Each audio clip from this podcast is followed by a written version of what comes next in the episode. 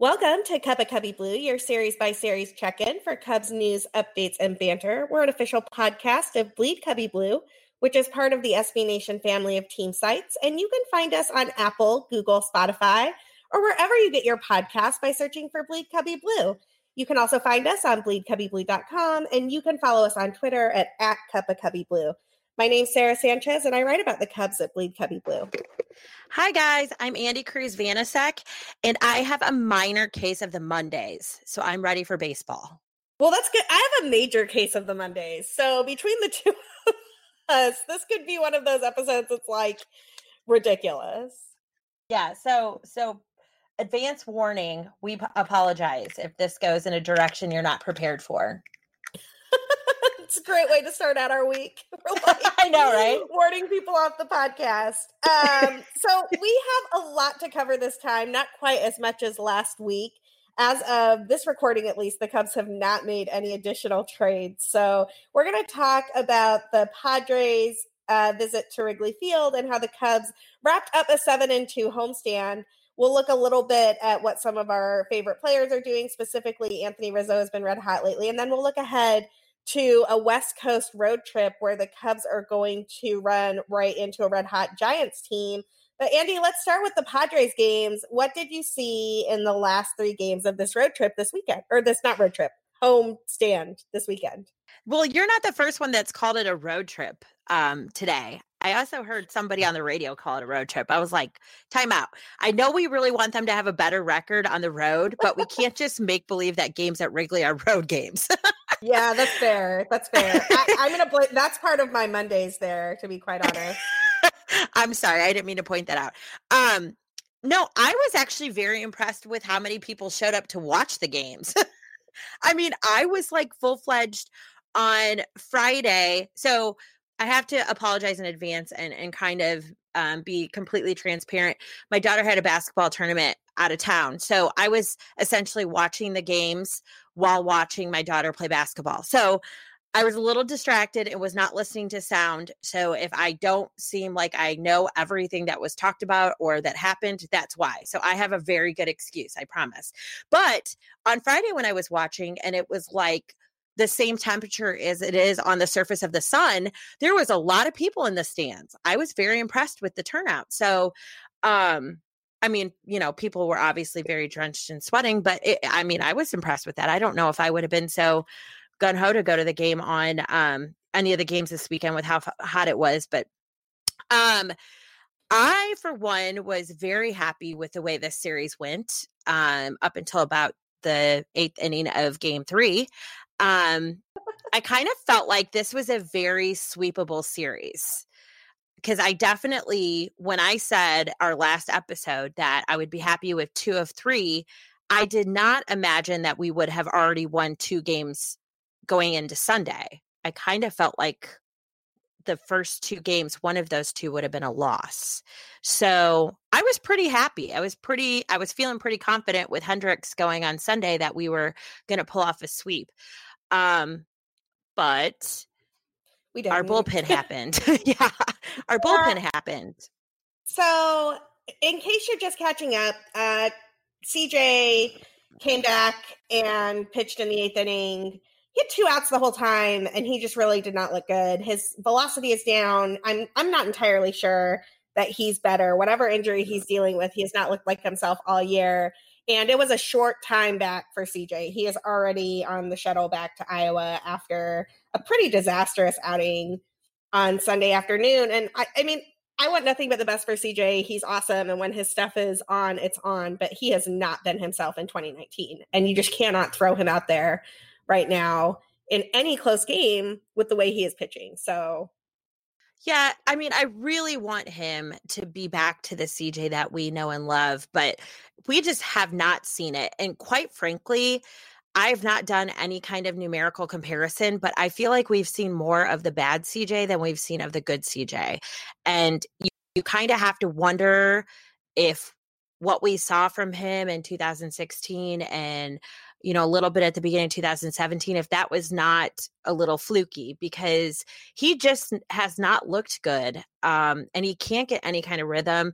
You feel like you've you see one great outing for him and like you you're you know i this is me anyways i'm speaking from how i feel about him i get all kinds of excited yes maybe he's turned a corner he's going to come back and you know give us a really solid arm in the bullpen again and then he has another outing where he just kind of blows up and gosh i love the dude like he all around is such a good story and he's such a good dude and I may have a little bias because he did throw me a ball on opening day a couple years ago. So I I just I really want him to be good and to do well and be successful and help this team out, but he's just not there and it's it's hard to watch. So I'm going to push back a little bit on the numbers thing because I think that he does have, you know, at times, both in 2016 and 2017 and parts of 2018, he's had an elite strikeout rate. So that's not an illusion. Like he gets a lot of swing and miss on his stuff when it's right. The problem is that he also has been walking a lot of guys and he can afford to do that when he's getting a ton of strikeouts. His strikeout rate is down considerably in 2019. And so it's not like he's he he just doesn't have the same um wiggle room with that walk rate that he has had the last couple of seasons. I know that there have been a couple of high profile Carl Edwards Jr.'s meltdowns that people have seen that have really like you know, happened at inopportune times, almost always in the eighth inning, incidentally, which I don't know, maybe I don't know if that's random or if that's just a thing that happens on occasion with him. But the um so I think that the numbers are there and I think that he has proven that he has the stuff, but in 2019 it looks like he's hurt or something's wrong. His uh fastball is not hitting the types of velocities that it did in previous years and he just doesn't have the movement on some of his other pitches that he's had before and it seems like the second he throws something out of the zone that doesn't hit the spot or doesn't get a call that he needs everything just kind of falls apart and that's exactly what happened on Sunday. Yeah, I can agree with that. I think it it'll just be one of those things, you know, that time will tell whether or not he can make it back and and what he's you know what exactly it is that he's working on because no one has really said you know if he's he's injured or i mean he did have you know, um, an injured list uh, stint this week or not this week, this year. Um, but we don't i mean it sounded like that he was back doing well and and was okay and they thought he was going to be up now and you know here he is on his way back to des moines so you know it just it it stinks all around because again you know he is somebody that has shown us that he's got ridiculous stuff when it's working but you know just the past you know year we've or you know this season thus far he just does not he does not look like the cj of old so i mean you know i just i i hope someone like him can figure it out and be back with us but you just you just don't know at this point yeah, I think that's fair. Speaking of bullpen woes, um, the other game that was a lot closer than it needed to be, Pedro Strop uh, gave up a home run in the eighth inning of Jon Lester's start and allowed the Padres to tie up that game late on Friday. The Cubs managed to get that run back in the bottom of the eighth inning and then Kimbrel Kimbrel, which was outstanding. But I'm still a little bit worried about Pedro Strop. He also has not looked shut down like we've seen in the past. And, you know, I'm still hopeful that Brandon Morrow could come back and be that eighth inning guy that the Cubs need. But at the moment, there really seems to be a gap between Kintzler and Cishek and Kimbrel. And I'm not sure who's going to fill that gap right now. Yeah, and that's this is kind of one of those games that like you saw Lester, you know, he gave up 12 hits and and four earned runs, but he struck out 6. You hate to see him not get that decision because obviously he had a pretty decent game. I mean, obviously the four earned runs hurts a little bit, but you know, we had 5, so you would think him leaving the game with a lead, he would get the decision, or you would hope, anyways. So, you know, I feel bad that he wasn't able to get the decision there. But yeah, I mean, you can definitely feel that there is some bit of, I don't want to say panic because I don't feel like there's a whole lot of panic happening, but you can tell that there's a little fumbling with who is filling that gap. And hopefully they're working on that as we speak. Yeah, for sure. I wouldn't call it panic either, but I think that they're, you know, I, I, doubt if you're a Cubs fan who watches a lot of games right now, you're feeling super comfortable when the Cubs have a one or two run lead with an extra inning before the ball gets to Kimbrel, is sort of how I would put it. You know, I'm not comfortable in that situation. I and I want nothing but the best for CJ and Strop and whoever else fills that role, but it just sort of seems Like that's not a comfortable position right now. So hopefully uh, Brandon Morrow is rehabbing strong and will come back in the event that he does not do that. The Cubs hopefully have their eyes on somebody who can fill that late inning role because I'm just not sure who that person would be right now. So I have not heard anything about Brandon Morrow, like as of I think the last time we spoke, our last podcast, and even before that, I don't think I had heard any kind of update. So I don't know how to feel about that because I feel like we were hearing, you know, every other day or every third day we were hearing he was doing this and he was working on this and he was doing this, and now I haven't heard anything for a while. Have you heard anything? So just in the last day or two, uh, he, it said that he um, has been facing hitters, and that was new. He had not been facing live batters prior to that, um, and I had also heard that you know he is definitely ex- expected to be out until some point in August, but they're they're expecting him back. I mean, they're talking. You know, his rehab is progressing. He's facing live batters and they are acting as though he will be a factor for this team at some point in August or late August. Gotcha. Okay. Well, I mean, that's better than, you know, September or October. I mean, you know, I mean, it is July. September and October too.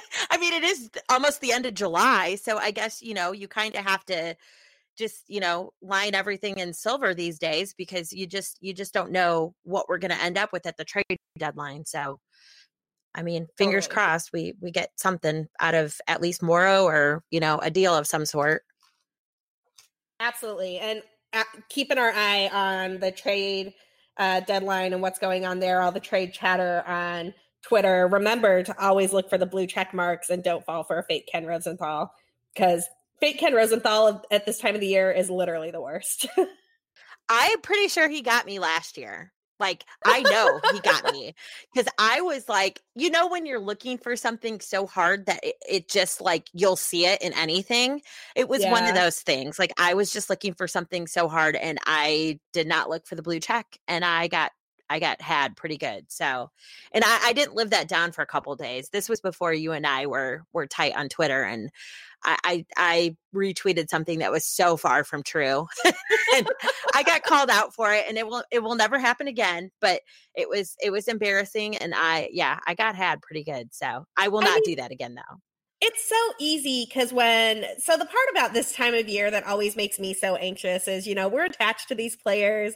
We love them so much. We've been watching some of them since they were in the minor leagues. And so it's really hard when you see somebody's name attached to some outrageous deal and you're just like, oh my God, that can't be true. And a lot of times it isn't, but it's so easy to get emotionally worked up and like retweet it or, you know, respond to it before you realize that it's actually totally false.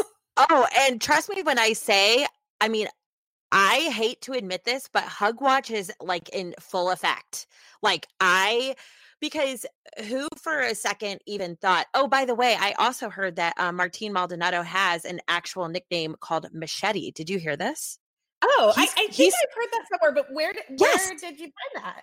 So they were talking about it on one of the broadcasts, Len and JD. He he actually is called Machete Maldonado. Like, like how it. awesome is that? That is ridiculous. Cutting runners down. Cutting runners I, down. I, exactly. Yes. Cutting runners down. That's exactly what it's for. So I love that. So, but who would have thought, you know, when he got pulled the game right before he was traded to the Cubs, I remember reading that on Twitter, but I was like, no, couldn't be the Cubs. There's no way.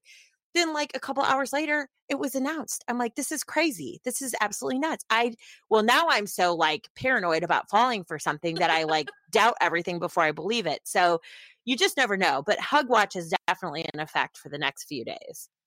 Yeah, Hug Watch is totally in effect. The other thing to keep in mind is that you know there are some people without blue check marks, some Twitter accounts that do some some okay job, like putting feelers out there, and we will all never forget that Reddit users broke the Quintana trade, which is still one of the wildest things that I've ever seen in my entire life. So it can happen, but when in doubt, look for a blue check mark because otherwise you're just going to give yourself a ton of anxiety. Yeah, don't be Andi. Don't be Andi. Take a minute, read the tweet again, pull up the profile if you have to. Don't retweet it just on a whim. Like because you might not live it down. So the other thing I want to talk about from the Padres series before we get too into trade land is that Anthony Rizzo has been absolutely on fire for a while now. He has a 20 game on base streak, he has a 12 game hit streak. And during that time, during his on base streak, he is slashing 370, 460, 562, which is like Rizzo of old. He only has one home run during that time, but he has a ton of extra base hits. He's really doing some damage. Uh, what are you thinking about Anthony Rizzo right now, Andi? Well, I'm going to say that in my mind, I kind of felt that Grand Slam coming. I kind of felt like that was going to happen. um, you know, I just, he looks so comfortable and so loose. And I think something that's important with him, and you kind of get this um, feeling just from watching him and his interaction with his teammates, is that he's so like a little kid in a grown man's body. And like when he is loose and having fun, I mean, partly I'm sure that is him relaxing because he's, you know, hitting the ball and playing good defense and his team is winning. But I think a lot of that has to do, you know, that's kind of a vicious cycle. So, like, you start to have fun and start to feel good, and because you're playing well, and you're playing well because you're having fun, and you know what I mean? So, yeah, I think for him, you can just tell that he's in a spot right now that he is just loving, you know, his at bats are just so um what's complete you know like he's not swinging at balls that are all over the place that sometimes he gets in you know a bad habit of doing. He's making solid contact. I mean just the sound of the ball when he hits it is like one of my favorite things. Like that sound is such a great sound. When he makes solid contact and he has such quick hands, you know, to pull the ball. And you also have seen him, you know, going oppo a little bit. So I just think he's really getting good at bats, seeing the ball well, and having a good time. And that all makes for a really good Anthony Rizzo. And I do have to add that on his off day last Thursday, um, one of my best friends that I grew up with who lives in Madison sent her son to um, his baseball camp in Rosemont. Aww. And yes, and she sent me some pictures and she was just like on cloud nine. You know, she's a huge Cubs fan also. And she was on cloud nine to be in the same room with him. And he said, she said that he was just electric. Like he had such a power over everybody in the room. And like even the people there working, um, it was it was a really cool experience. So, you know, I think that is so awesome. That says a lot about him and people just, you know, they don't get when you're a professional baseball player, you don't really get off days. And for him to spend his off day doing that, doing a camp for these young young kids that, you know, are are wanting to play the game like he does, I think that just speaks volumes about the kind of person he is. Yeah, I agree with that. I saw some pictures from that camp too, and you could just tell that people were so excited to have him there and he, you know, he looked like he was having a great time too. And I just appreciate the work that all of the Cubs do with charity obligations and other things. I mean, the pictures from Lester had his charity event last week as well, and that was outstanding. I don't know. I just I love this team. I love almost every single member of the roster, and it's it's fun to watch what they do and to see the joy they bring to people.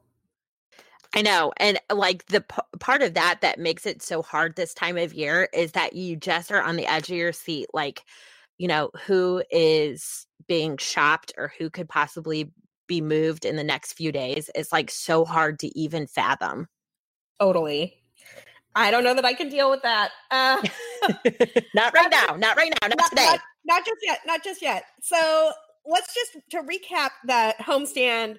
The Cubs have played great at home all year, but this was an excellent homestand, even by their standards. They went seven and two out of the All Star break. It was like the exact opposite of how they started the season. And you know, as we talked about before the All Star break, this is what the Cubs need to do if they're going to be the second half Cubs, the team that really has had a winning record every year since Joe Maddon has been there. And if they do that, they're going to put some distance between themselves and the rest of the division. I'm feeling pretty good right now. I'm really interested to see how they kick off this road trip. What about you? Yeah, I mean, they definitely have to, you know, turn a corner as far as um, their road games because their road record is abysmal compared to their home record. And it's one of those things where you're just getting a completely different Cubs team on the road. So hopefully they can figure it out. Um, you know, this series is a good start. We're facing a team that is right at 500 and you know I, I don't ever like to i don't like to hear that people get hurt but you know milwaukee just had one of their starters go down so they're going to be struggling trying to put a legit starter in their rotation. So now is a good time to pounce you know we got cole hamels on the upswing hopefully coming back in the next week. I read that possibly if it all works out he could be pitching in st louis next tuesday which is a game I'm attending. So Yay. that would be ideal. Yes, I know. that would be a great game for him to come back. Um, you know, there's just a lot of things going into this road trip that you want to see go right. And I think this is a perfect opportunity to kind of set the tone for who this team is going to be in the second half. And it's, I think it's extremely important, especially because hopefully, and I, I, I say that, you know, tongue in cheek, but hopefully they will be upgraded a little bit in the next few days. And, um, you know, I think it's just important to start putting things together and really look like a team that's going to, you know, go on a long haul the second half of the season. All right, you alluded to the Cubs' upcoming opponent, the Giants. Uh, we're going to take a quick break for our sponsors, and then we're going to talk all things Cubs and Giants on the flip side. And we're back. So the Giants are okay, if the Cubs had played the Giants earlier in the season, I would have felt very good saying that the Cubs were going to have an excellent, outstanding series against a team that just wasn't very good. I watched the Giants play against the Nationals earlier this year in April uh, in DC, and I'm not going to lie, that team looked terrible. They looked absolutely awful. Their outfield was bad.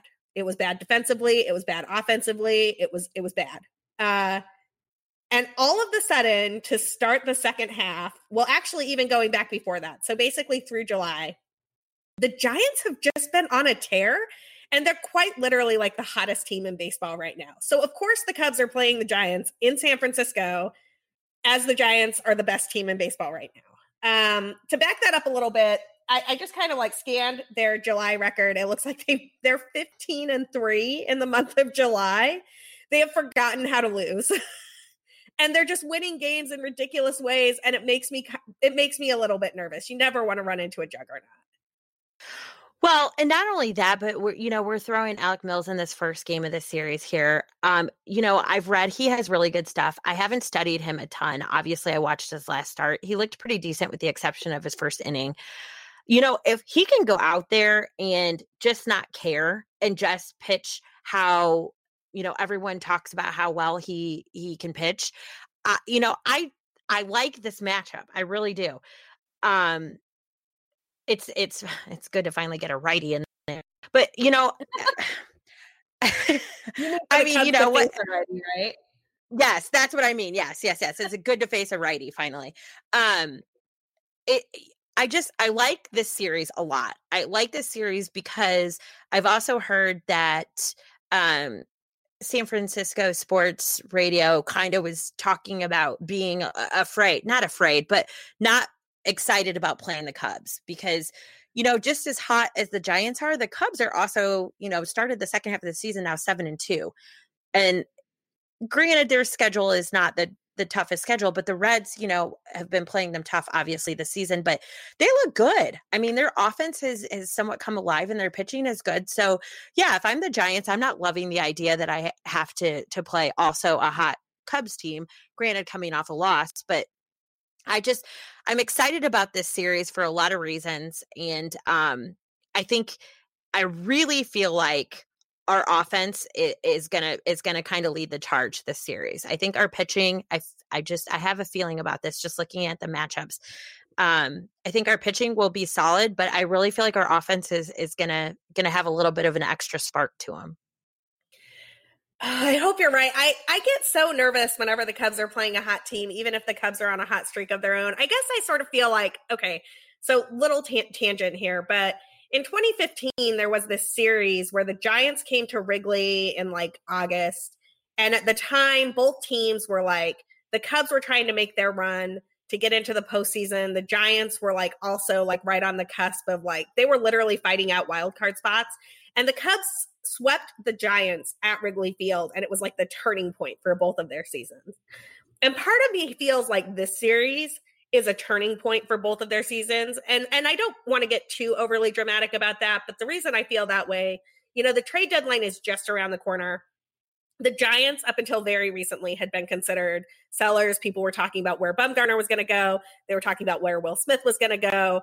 Uh, and it, it sort of has seemed like maybe if the Giants go on a little bit of a more of a winning streak here, they're not going to be sellers at all. They're going to hang on to those pieces and try to go for on one last run for Bochy's last season.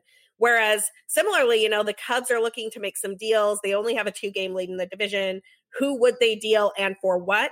I think that that answer can change really quickly if they get swept out of San Francisco. And so the series makes me a little bit nervous because if if one of these teams stays red hot and sweeps the other one, I feel like it could be a pivotal moment for that team. I don't know. That's that's just sort of how I'm feeling and I wish I hate it when a 3 game series out of a 162 game long season feels so important. I agree, but I feel like it's probably way more important to um, the direction that San Francisco San Francisco is going to go compared to where Chicago is going to go. Because I think this is probably more of a we make our decision after this series type situation for them, whether we're sellers or buyers. I you and I were discussing pre podcast episode that um you didn't think that Bumgarner was going to go anywhere. Um, I'm still undecided. I think just because I I read a couple things today and listened to a couple things and I think it, just going off of San Francisco's media um they're they I don't think they're fully on board with with not doing anything. I think that they still are up in the air on what they're going to do and you know the Cubs have an opportunity I mean, they're still in first place. We act sometimes we have um, the ability to act like you know, th- this has been a rough season for them. While it's not exactly where we saw ourselves at this point, it's still we're still in first place. Um, you know, and health wise, we're on the upswing. So I don't know. I think this is way more important to San Francisco than it is to the Cubs. Obviously, every series is important the entire season. But I think as far as whether or not buyers or sellers, I think this probably makes or breaks San Francisco. Whereas for us, it might just help determine based on individual performance what area we focus on after this. I hope that there's two main areas, but we'll see. Yeah, you're probably right about that. I mean, the Cubs definitely come into this with a two game lead in the division. So that in and of itself puts them in a different position than the Giants, who quite literally could be out of the wild card race within a week if they lost went on a losing streak similar to the winning streak that they've been on. The reason that I said I wasn't sure if they were going to trade Bumgarner or not, and, and, admittedly, all of this hinges, and this is sort of why I feel like this is such a pivotal series uh, on their performance against the Cubs. If they take two out, two of three or three of three from the Cubs, they're probably not. Why would they trade their best pitcher away when it looks like they might have a shot against teams that are winning the division?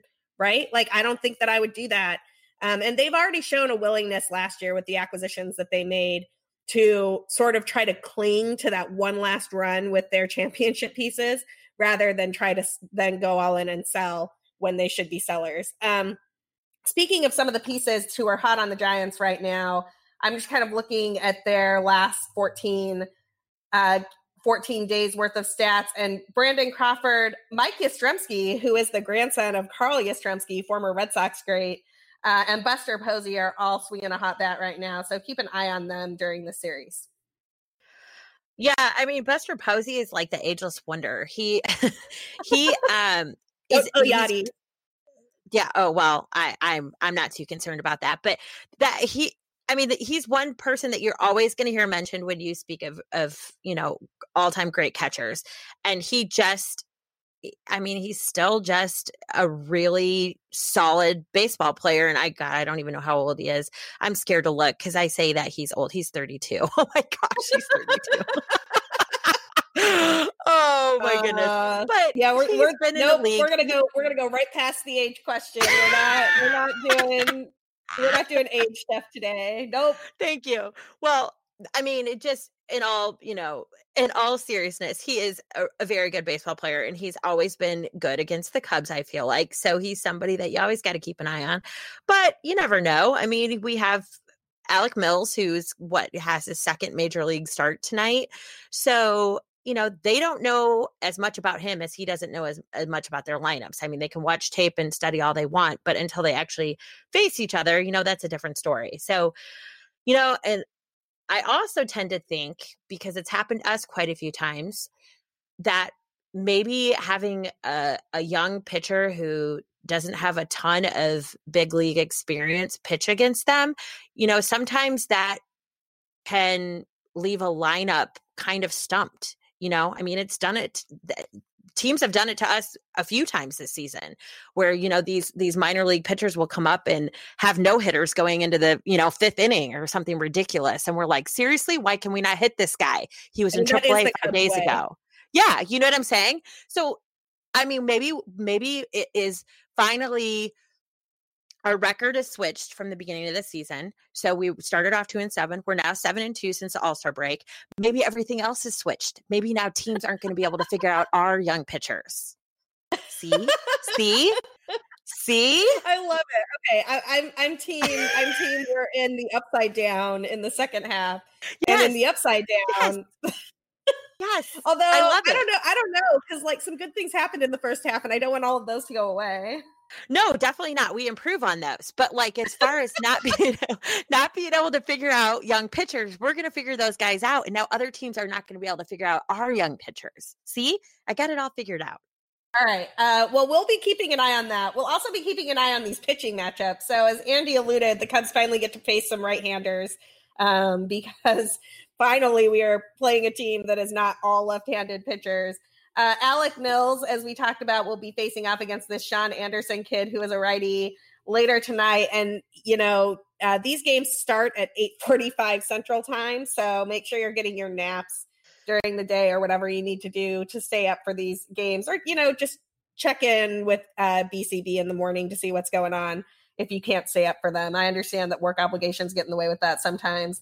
Um, on Tuesday evening, Yu Darvish will face off against Mad- Madison Bumgarner and then on Wednesday, it'll be Jon Lester against Tyler Beede. I I'm looking at the Yu Darvish Madison Bumgarner matchup. Yeah, isn't that wild? I am shocked. I did not realize that Yu Darvish had 126 strikeouts and Madison Bumgarner has 127. That's yeah, like, I mean that's crazy. Darvish strikes out a lot of guys. He just occasionally also walks them and or can't get out of the fifth inning. Although New Darvish seems to be better at that. I was going to say, well, listen, we have second half Darvish on the menu for this series. So, second half Darvish is he's got a whole new strut. He's got a whole new walk. So, um not walking better, it's a whole new walk. Like he he stands a little taller. So, hopefully we'll see that Darvish against a very tough Bumgarner. I'm here for that. I think that'll be outstanding. Is there anything else you're looking for in this series, Andi? We've talked about the players who we think are hot to keep an eye on. Uh, we talked about Anthony Rizzo looking to extend that hitting streak, and here's hoping the Cubs can keep their second half winning ways going on the road. Well, my big thing is like I understand we're not going to win every game. It, it it's nice to get a sweep here and there. Taking two out of three is really nice too. Um, but I think the manner in which we are losing games like and i'm talking overall not just the start of the second half of the season the manner in which we are losing games the past few weeks is kind of tough to swallow just because obviously you see defensive woes you see um a couple bullpen collapses you know stuff like that. I just i would like to see that be corrected.